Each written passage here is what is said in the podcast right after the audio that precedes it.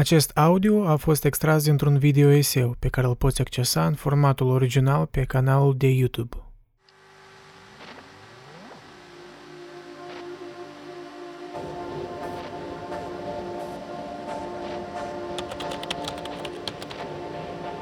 Există o nesinceritate în jurnalul fiecărui scriitor. Melancolici care scriu pagini în șir despre melancolia lor deja au trecut peste ea, sau în orice caz s-au distanțat de la acea stare. Orice sentiment scris e un sentiment schimănosit, înfrumusețat, raționalizat. El nu mai are acea urgență sentimentală, dar altfel nici nu poate fi. Când ești într-adevăr consumat de o stare negativă, n-ai energie să scrii, iar când ești împlinit, pur și simplu îți trăiești viața și nu duci dorul de a scrie. Asta e paradoxul scriitorului, cred.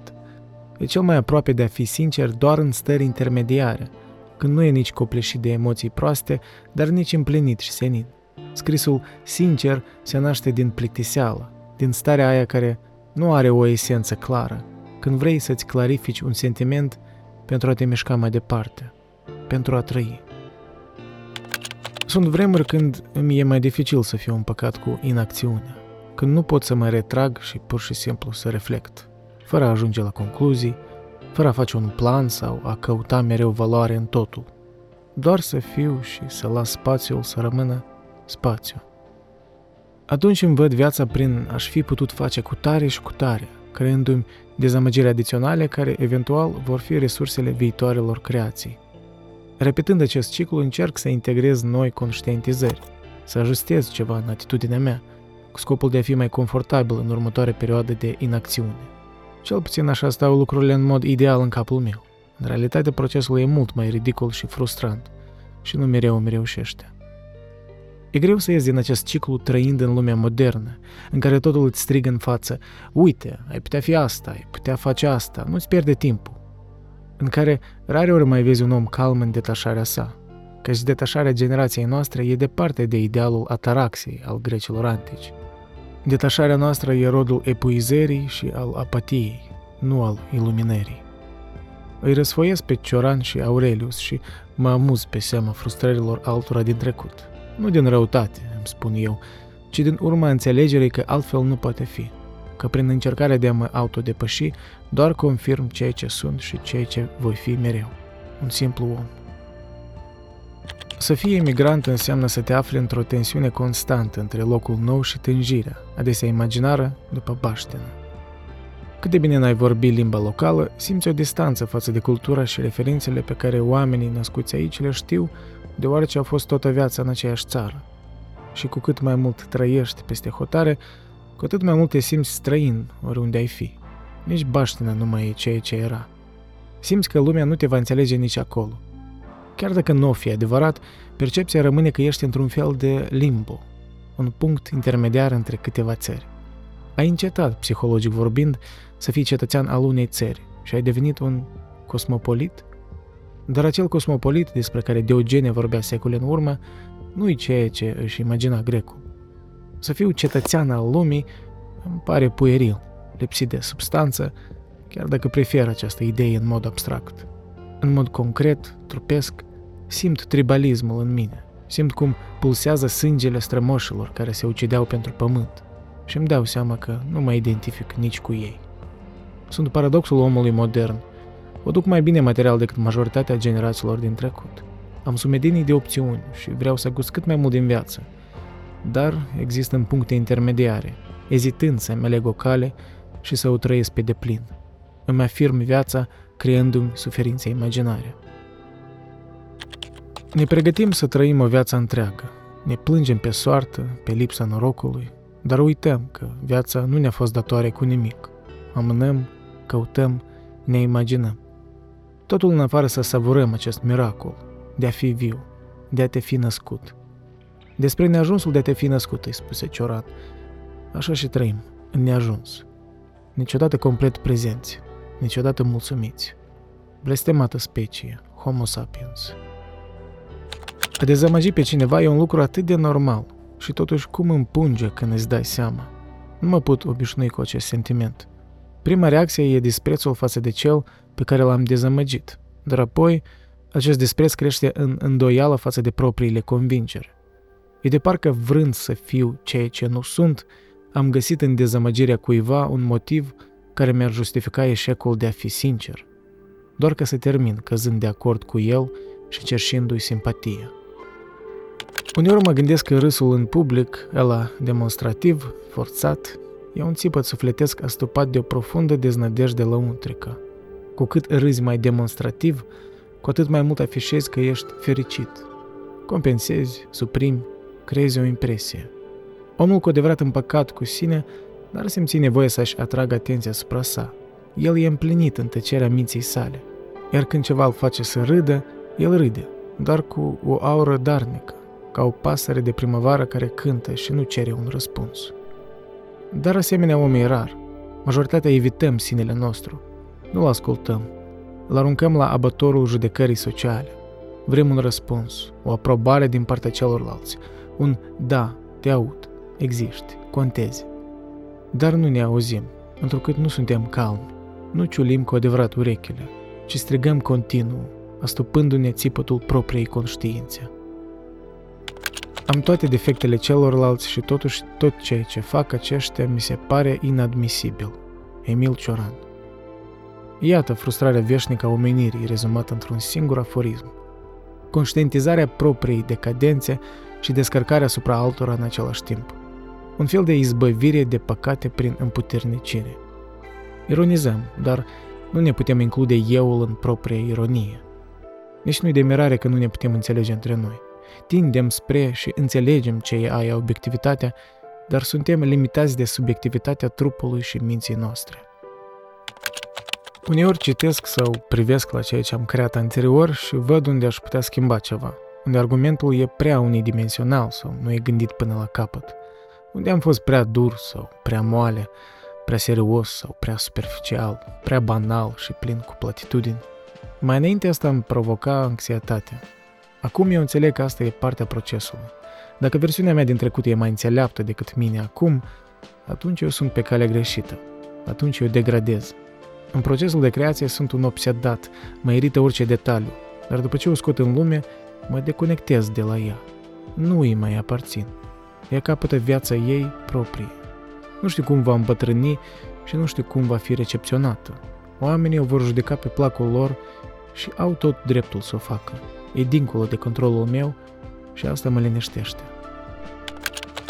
Sunt convins că procrastinarea mea, dincolo de banalitatea leneviei, e o frică de a-mi afla sinele, o eschivare din a da la o parte cortina și a-mi expune slăbiciunile.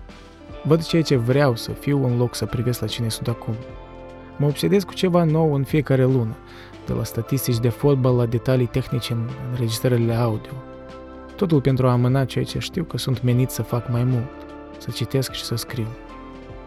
Acest fapt devine tot mai comic odată ce sunt tot mai conștient în timp ce procrastinez. Știu exact de ce mă simt prost în momentul când o fac și totuși continui să o fac.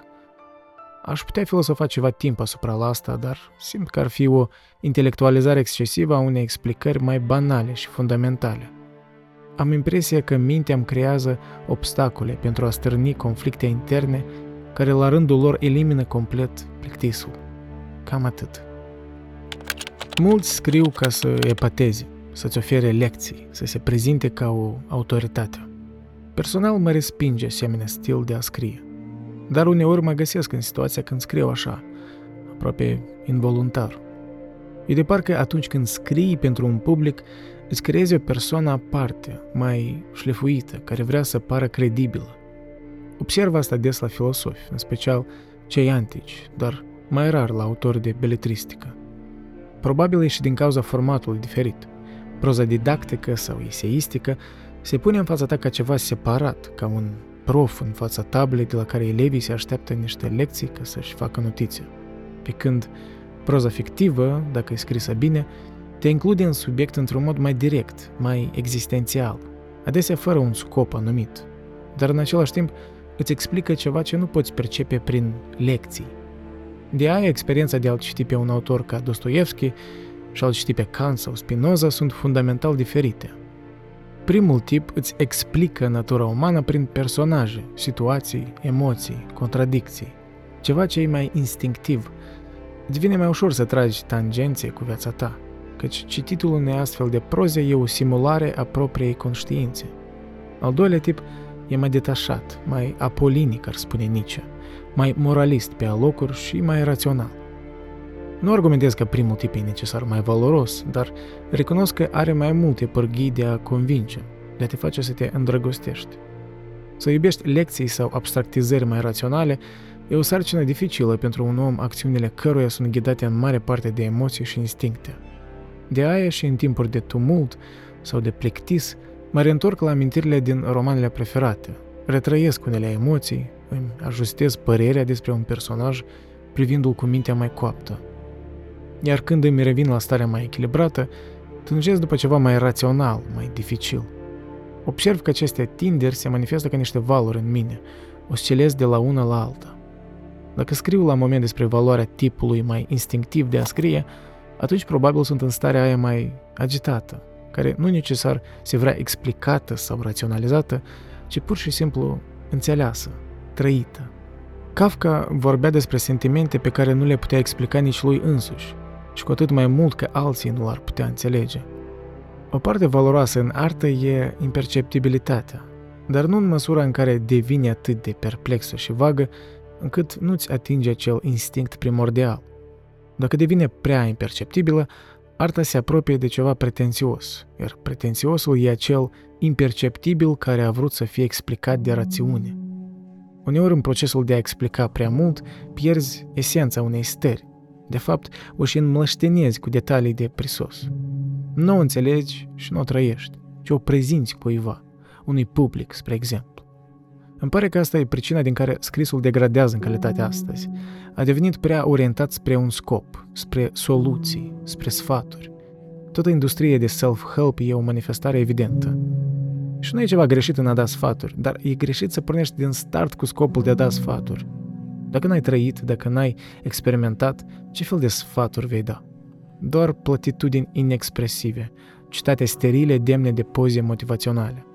Copy-paste din gadget în gadget, curățite de stranietăți prin tunelul cenzurii informaționale și condiționate de corectitudinea autoimpusă de cercurile sociale din social media. Devenim prea falși și nimeni nu pare să fie scutit de nevoie de a impresiona. Nici eu. Câte certuri omenești par nesemnificative când te gândești că moartea ne va consuma pe toți.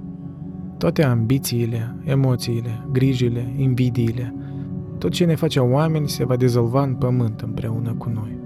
Vom supraviețui doar prin memoriile altora, prin povestirile nocturne la un pahar de vin, prin melancolia copiilor și nepoților noștri, prin vorbele îmblânzite de căldura rugului de vară. Memento mori, spuneau stoicii antici cândva, meditează asupra morții. Această mantră mi-a servit de multe ori în viață, mai ales în timpurile mai dificile, atunci când emoțiile mă copleșeau și o stare îmi părea de nesuportat. Amintirea de moarte mă calmează și îmi calibrează prioritățile într-un mod mai matur. În mijlocul tumultului emoțional îmi amintește că mai există o altă zi și că orice stare e trecătoare. Dar în același timp nu îmi dă de uitat că viața e limitată și că trebuie să împrețuiesc timpul. Mereu căutam acest echilibru, să fiu conștient de mortalitatea mea, dar fără să cad în deznădejde. N-am găsit o școală mai bună ca stoicismul, chiar dacă are neajunsurile sale.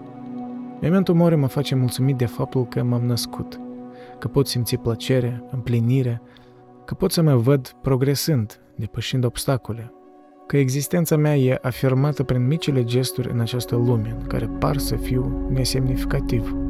Dar e alegerea mea să cred că sunt nesemnificativ sau nu, căci sensul e creat prin gesturi mici, care în izolare par a fi banale, dar concordanța lor creează consecințe directe asupra mea și asupra altora. Privind la viața astfel, îmi dau seama că deciziile mele au o valoare clară. Ar fi absurd să declar că viața nu merită trăită. Nu, ea merită trăită, măcar pentru a lăsa o amprentă pozitivă în memoria celor ce își vor aminti de mine post-mortem. Ca și multe lucruri în viață, apreciezi valoarea reală a ceva doar în retrospectivă. Așa e și cu ziua profesorului.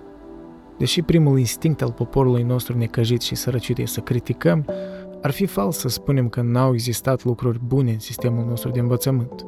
Bine, sistemul în sine era putred și nu știu dacă s-a schimbat de atunci în esență, dar există indivizi luați aparte care merită o admirație sinceră și care erau oameni cum se cade în pofida sistemului. Cu acest prelej, am reflectat ceva timp asupra profesorilor care mi-au lăsat impresii în mare parte pozitive și aș vrea să-mi împărtășesc gândurile despre ei. Vasile Ostaf, profesor de geografie, liceul Iulia Hașdeu. Domnul Ostaf, mai întâi de toate, avea simțul umorului, o calitate extrem de importantă în viață. Mi-am reconfirmat asta de nenumărate ori în următorul deceniu. Simțul umorului, adresat și către propriul sine, te forțează să nu te iei prea mult în serios, reducând din aroganță. Simțul umorului te apropie de oameni și te face, la urma urmei, mai uman. Dar există și umor mai tăios, mai dureros, care mereu are la miezul său o victimă, un individ. Prin contrast, umorul specific domnului Ostaf era să se concentreze pe situație, nu pe individ, și prin asta era mai blând decât ironia copleșitoare specifică poporului nostru. Sunt convins că asta se datorează simplului fapt că domnul Ostaf era un om bun.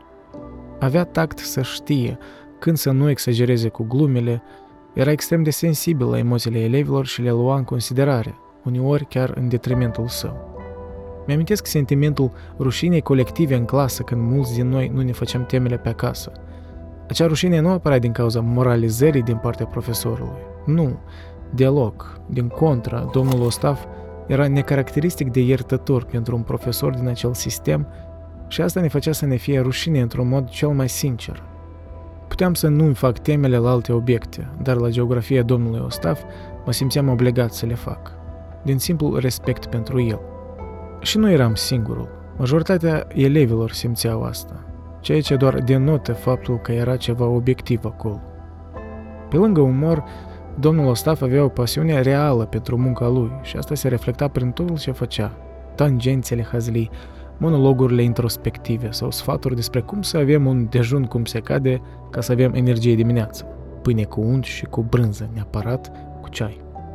Domnul Ostaf nu mai e în viață de ceva timp, dar sunt convins că impresiile mele nu sunt doar ale mele. Am confirmat asta prin discuțiile ulterioare cu foștii colegi. Fie ei țărână ușoară. Viorica Moglan, profesoară de matematică, liceul Iulia Hașdeu. Nu-mi plăcea matematica, dar asta niciodată nu era vina doamnei Moglan. Eram cam leneș la matematică, dacă e să fiu sincer. Și mai erau câțiva ca mine, dar doamna Moglan încerca din răsputeri să ne trezească interesul cu succese mixte. Matematica superioară just isn't fun. În ciuda faptului că nu-mi plăcea subiectul, doamna Moglan m-a învățat implicit că uneori în viață e nevoie să înveți lucruri care nu-ți plac, că trebuie să încerci să perseverezi prin dificultăți intelectuale, în primul rând pentru a-ți dezvolta caracterul. N-aș spune că mi-a reușit atunci, dar acum, la sigur, am mai multă răbdare și meticulozitate când învăț ceva nou și cred că asta se datorează inclusiv și doamnei Moglan. Avea o manieră directă de a vorbi, fapt care inevitabil crea niște conflicte în clasă, dar care de obicei se rezolvau prin comunicare. La fel, o lecție importantă, că în viață vei întâlni oameni cu temperamente diferite și trebuie să încerci să-i înțelegi sau, când e nevoie, să intri în conflict într-un mod argumentativ. Doamna Moglan trecea și prin dificultăți familiale, dar admiram efortul ei de a nu aduce asta cu ea la lecții, deși în retrospectivă îmi pare rău. Probabil se simțea destul de singură în acele momente. Ala Mihailov, profesoară de engleză, liceul Iulia Hașdeu. Mi-amintesc și acum primul test la care primisem nota 5. Eram nou venit de la liceul Mihail Berzovski, cu nasul sus ce ține de cunoștințele în engleză. Mereu îmi venea ușor acest subiect. Și când colo, hop, și nota 5. Prima reacție, desigur, era de a nega faptul că cunoștințele mele în sintaxă erau cam învechite și eronate. Așa că aveam un oarecare conflict inițial cu doamna Mihailov. Dar treptat am înțeles că aveam nevoie de acel picior în fund, metaforic vorbind. După acel 5, m-am apucat mai serios să învăț engleză, inclusiv și părțile sale mai puțin romantice. Ca rezultat, căpătasem un respect anumit față de doamna Mihailov. Era directă, strictă, dar îți voia binele. Toate sfaturile ei m-au îndrumat să mă atârn mai serios față de limba engleză și asta m-a ajutat în viață în cel mai neașteptat mod posibil, considerând imigrarea mea ulterioară în Canada, unde majoritatea erau surprinși că vorbeam atât de fluent din primele zile. Așadar, doamna Mihailov a fost o persoană cheie în a-mi dezvolta ego-ul într-un mod mai sănătos, cioplindu-l când era nevoie. Dr. Maureen Lennon, profesoare de engleză și creative writing, Colegiul Seneca. Deja fiind în Canada, am întâmpinat diversi profesori, majoritatea fiind destul de forgettable, dacă e să fiu onest. Nu era cazul cu Dr. Lennon, care mi-a dezvoltat și mai mult cunoștințele în engleză cu sfaturi practice. Dincolo de engleză, luasem și un curs adițional de creative writing, care la fel mi-a fost extrem de util. Cel mai bun sfat pe care îl primisem de la ea e să nu-mi fie jale de propriul lucru creativ, să ciuplesc și să distrug ceea ce e de prisos. Don't be afraid to kill your art, îmi spunea ea. Pe lângă sfaturile ei utile, în ceea ce ține de scris, doamna Lennon mi-a fost alături în momentele dificile, când eram singuratic și aveam perioade deprimante. Un dialog în special mi-l amintesc, care m-a dezghețat ca persoană și m-a ajutat să mă maturizez mai departe. E prea personal ca să-l transcriu aici, dar lecțiile pe care le-am învățat au devenit o parte din mine. Adam Norman, profesor de filosofie, Colegiul Seneca. Probabil profesorul care m-a influențat cel mai mult în vârsta mea matură, ghidându-mă în direcția potrivită în viață și mă lipsindu-mă cu o poftă de a trăi și de a cunoaște cum n-am simțit-o din copilărie. Accidentul prin care am ales să iau cursul opțional de introducere în filosofie e probabil cel mai plăcut lucru care mi s-a întâmplat în anii mei 20. Lecțiile lui, care nu erau lecții obișnuite, ci dialoguri socratice, argumentări back and forth de 3 ore fiecare, care nu erau niciodată îndeajuns, m-au făcut să mă îndrăgostesc în filosofie și m-au învățat să-mi analizez gândirea în detalii despre care nu știam că există. Pe lângă asta, mi-aminteam mult de domnul Ostaf, deși era mult mai tânăr. Avea un simț al umorului blând și o dispoziție bună, fiind fascinat de fiecare licărire în ochii noștri, fiecare surprindere sau revelație nouă. Era, cu alte cuvinte, un student perpetu, deși era formal un profesor. N-am văzut un profesor în viața mea care preda subiectul său cu o mai mare pasiune decât domnul Norman. Acea pasiune am preluat-o ulterior de la el, inclusiv și din cauza sfatului său, când îmi spuse "Your essays are really good, you should pursue philosophy." Acele cuvinte de încurajare erau combustibilul pe care îl voi ardea în următorii ani, creând proiectul meditației și toate ramurile lui. Pe lângă asta, o critică simplă, dar extrem de utilă, o țin minte până acum de la el, că, indiferent cât de bine scriu, dacă teza mea nu e clară pentru cititor, atunci scriu degeaba. Sfatul ăsta, la rând cu cel al doamnei Lennon, de a nu-mi fi frică să-mi ucid arta, e ceea ce încerc să urmez în toate creațiile mele. Toți buneii mei, profesori de limbă și literatură, chimie, istorie. Într-un mod curios, dar nu necesar atipic, toți buneii mei au fost profesori. În mod evident, n-am fost elevul lor, dar lecțiile pe care le-am învățat erau observându-i. De la cei ce nu mai sunt în viață, bunica Iraida și bunelul Gurie, am învățat să fiu muncitor și grijuliu, să am grijă de casa în care trăiesc, de cei din familie, dar și de oaspeți. Orice masă era acompaniată de povești și campotul de coarne al bunicăi. Casa din Napadova mi se asociază în primul rând cu căldura lor, literală, dar și sufletească. Acum casa lor e pustie și de fiecare dată când mă întorc în ea, îmi vine a plânge. Lipsa oamenilor cu care asociez orice memorie din ea e simțită în cel mai direct mod posibil. De la bunii care mai sunt în viață, bunica Elena și bunelul Gheorghe, am învățat multe lucruri, pe care le-am descris câțiva ani în urmă într-un articol aparte. Dar, ca să le menționez aici pe scurt, de la bunica am învățat sârguința și perseverența, iar de la bunelul am învățat bunătatea și dragostea de a spune povești. De la ambii, observându-i împreună prin numeroase dificultăți, am învățat că dragostea e mai mult decât emoții sau cuvinte. De la toți acești profesori am învățat cel mai important lucru, că această profesie nu e ușoară dacă vrei să o faci bine. Fiecare profesor care mi-a lăsat o impresie pozitivă a sacrificat ceva în viața lui pentru a lăsa acea impresie. Aș vrea ca în această zi măcar asta să fie apreciat, dacă nu altceva. Sacrificiile pe care profesorii buni le fac sunt adesea invizibile. Ele pot fi efortul de a se trezi dimineața, fiind deprimat, dar în același timp fiind și dornic de a transmite elevilor dragostea de a cunoaște, valoarea umorului și a disciplinii. Sacrificiul poate fi și conștientizarea că nu ai devenit ce ai vrut. Nu ți-ai îndeplinit visurile pe care le-ai avut când erai și tu elev. Dar în același timp ai decis să privești dincolo de tine și să inspiri o nouă generație de elevi. Nu la toți le reușește, nu e nevoie să spun lucruri evidente. Ca și în orice profesie există oameni care n-ar trebui să fie în acest domeniu sau care au ajuns acolo fără voia lor sinceră. Dar pentru toți restul, cei care au încercat să fie exemple de urmat, cu toate poticnirile inevitabile, ar trebui să le dedicăm un spațiu aparte în mintea noastră și să le mulțumim, mai ales dacă mai sunt în viață. Cu ziua profesorului. Gândul de a scrie cărți e în mod egal excitant și deprimant. Înțelegi ca cititor că doar o minoritate din cărțile scrise au fost publicate sau au rămas să fie citite dincolo de anul publicării. Unele nici n-au avut prilejul de a fi răsfoite mai mult de 5 pagini. Și că orice idee originală nu e o reușită în sine. E nevoie de perseverență, hibris, noroc și un oarecare talent inerent ca să-ți transpui ideile pe foaie în cuvinte aranjate atractiv. În același timp fiind capabil să treci peste momentele de cringe când te încrețești de la propriul scris, comparându-l cu canonul care îți stârnește admirație și gelozie.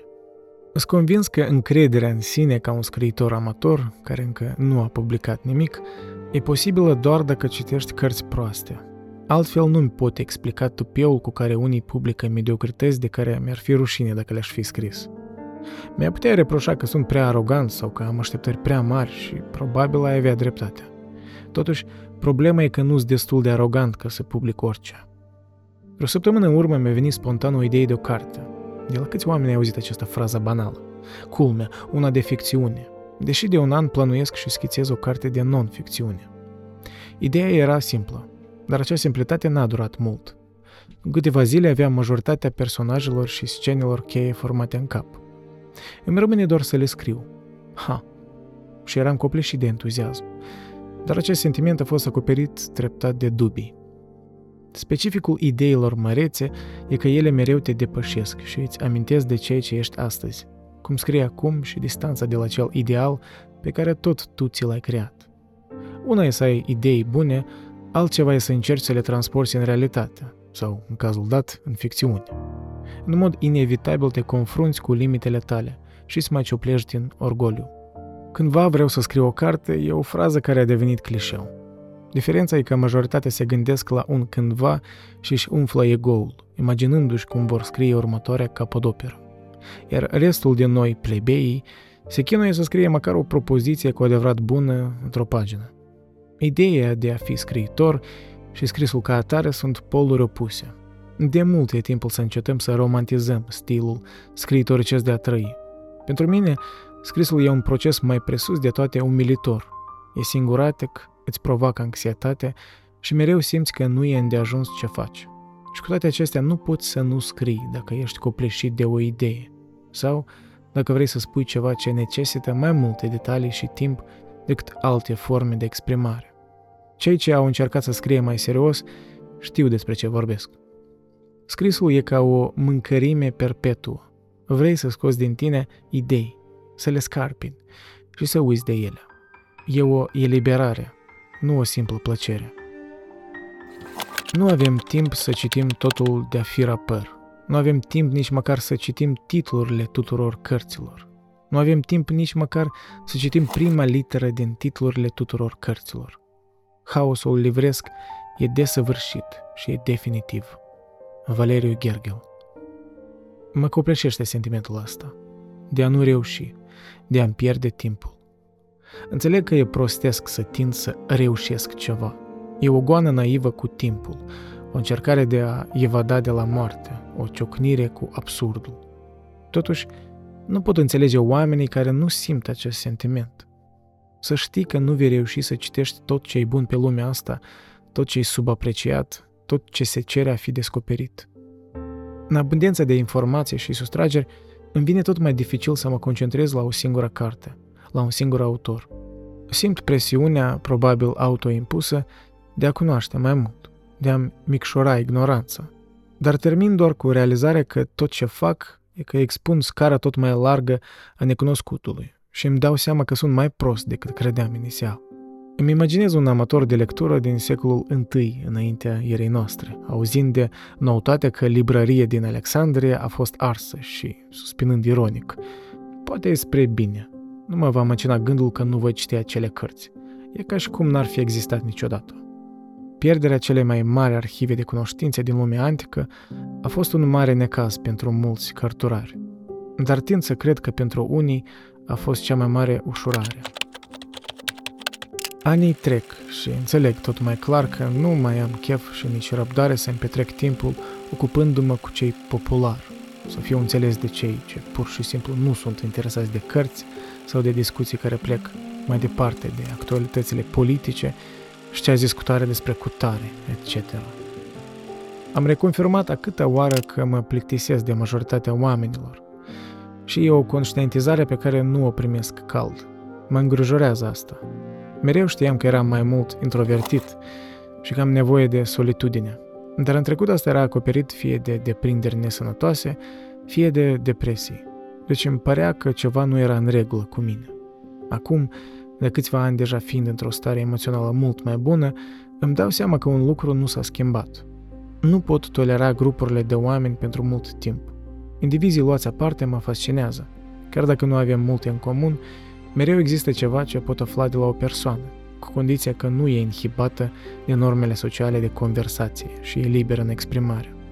Dar odată ce indivizii se strâng în grupuri, idiosincrasiile care îi fac interesanți se evaporă și rămân doar măștile. Prea mulți vor să impresioneze, vor să pară mai deștepți, mai șmecheri, vor să-și astupe golurile prin banalități de care de fapt nu le pasă, dar pe care le văd ca pe niște semnale sociale necesare pentru a-și păstra imaginea falsă. Cu vârsta, toleranța mea față de plictiseală scade și în minte îmi apar tot mai des trei cuvinte: nu irosi timpul. Cele mai frumoase amintiri din viață sunt cele împărțite cu un alt om, care sunt simple și care nu au un sens transcendent, care nu se cer explicate prin ceva adițional. Sunt amintirile care sunt bune de la sine, care își mențin viața prin simplul fapt de a fi povestite din gură în gură, care supraviețuiesc orice tumult sau schimbare din viață, orice obsesie legată de grijile prezentului.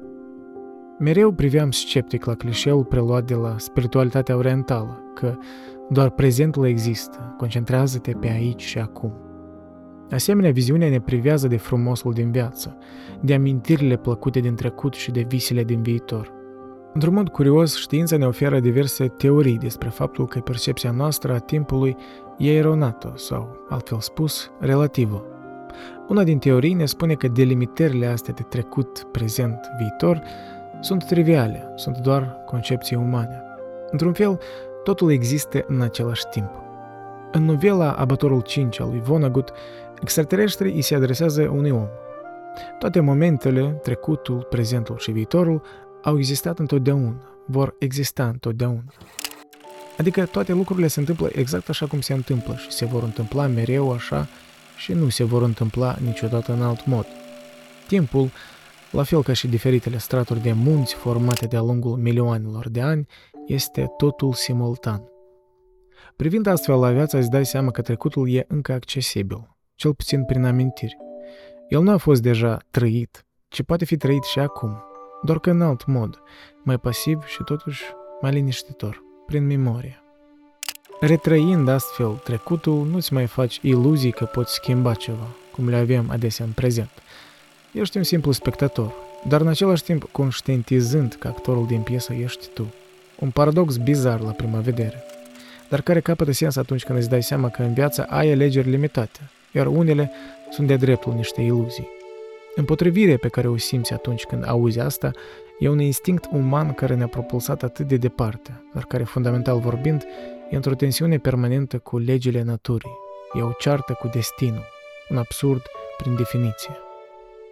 Omul e o ființă care nu poate fi doar în prezent, pentru că are acces la rațiune, iar rațiunea, în esență, nu se manifestă doar în prezent.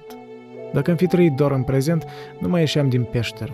Vânatul, migrarea, lupta, toate astea aveau la miezul lor o planificare, o proiecție a sinelui în diverse ipostaze din viitor, sau o amintire a experiențelor din trecut, toate la un loc formând ceea ce Homo sapiens e în prezent și oferindu-i avantajul față de alte specii care experimentau viața mai imediat, adică trăiau mai mult prin instinct.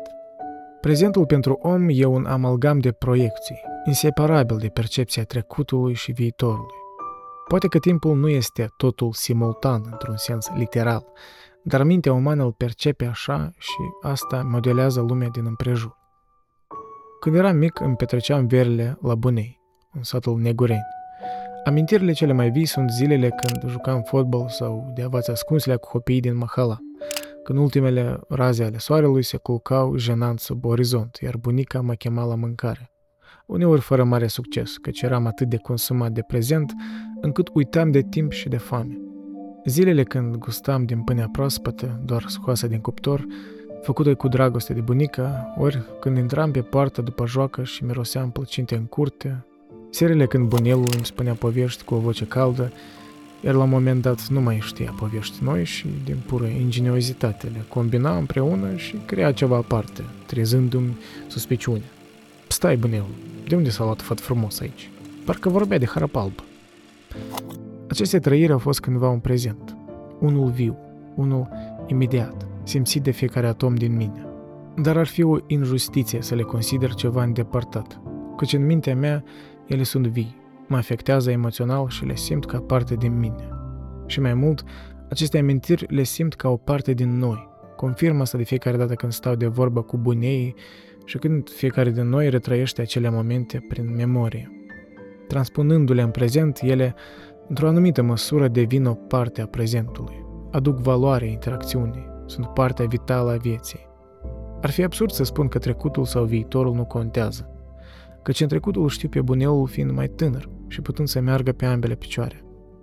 Mi-amintesc călătoriile noastre cu bicicletele, când ne duceam la cereadă ca să întoarcem vaca acasă, când plecam cu mașina spre moară ca să aducem grâu. Asta e bunelul meu, la fel cum e și bunelul meu acum, după ce și-a rupt piciorul și-i vine mai dificil să meargă. Nu le văd ca entități separate. Bunelul meu e un întreg, un trecut, un prezent și un viitor, în care nu va mai exista într-un mod fizic, dar în care va supraviețui prin aceste amintiri, transmise dintr-o conștiință în alta, din carne în carne. Timpul ca cel mai viclean ironist. Toate necazurile, la mezul lor, se reduc la timp. Și ce expresii bizare avem. Nu-ți pierde timpul, îți spune cineva, de parcă sugerând că ceea cu ce te ocupi nu merită să existe în timp, nu merită să utilizezi această resursă.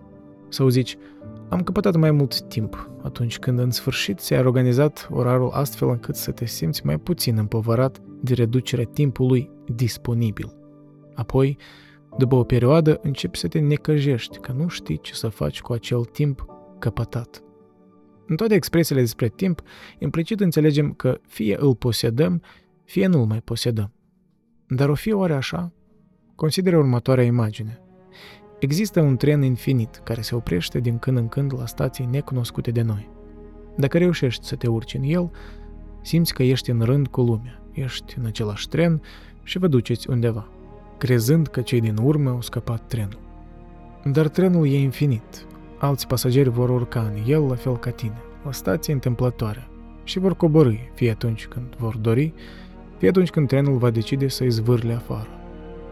Un pasager, odată urcând, simte că a reușit, că a urcat la timpul potrivit. Alt pasager, odată urcând, regretă că a făcut-o și crede că mai bine ar fi urcat în următorul tren. Dar nu există niciun alt tren și nu există un timp potrivit. Există doar timpul când urci în tren și timpul când cobori.